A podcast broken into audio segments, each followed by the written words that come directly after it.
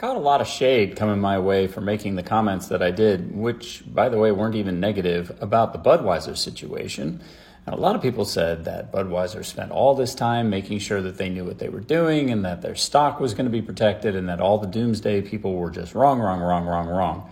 Thought it might be curious to take a look at their stock today after a few weeks had passed since all of this and just see where things were going. Thought you all might find it interesting as a follow-up.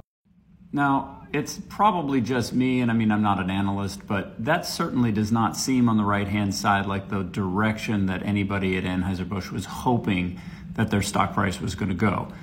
I don't know that it was all directly related to this, but what I can say is that it certainly hasn't bolstered their position in the marketplace. Probably the most important thing we can learn from all of this is not to be overly reactionary in the beginning, but rather to let the little bit of time passed that is needed to find out what the real market reaction is going to be. It certainly looks like Anheuser-Busch has got something that they're going to need to deal with here in order to regain market share, if in fact they can. I go back to my earlier comment, which is I'm not sure that they're ever going to reestablish trust with their base the same way that they did.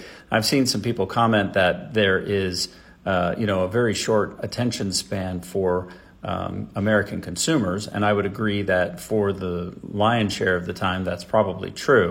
But I'm really not sure that a base that was as loyal as this one was and was as frustrated and angered by what they felt was a slight against the the group that they represented is necessarily going to come back strong on this one.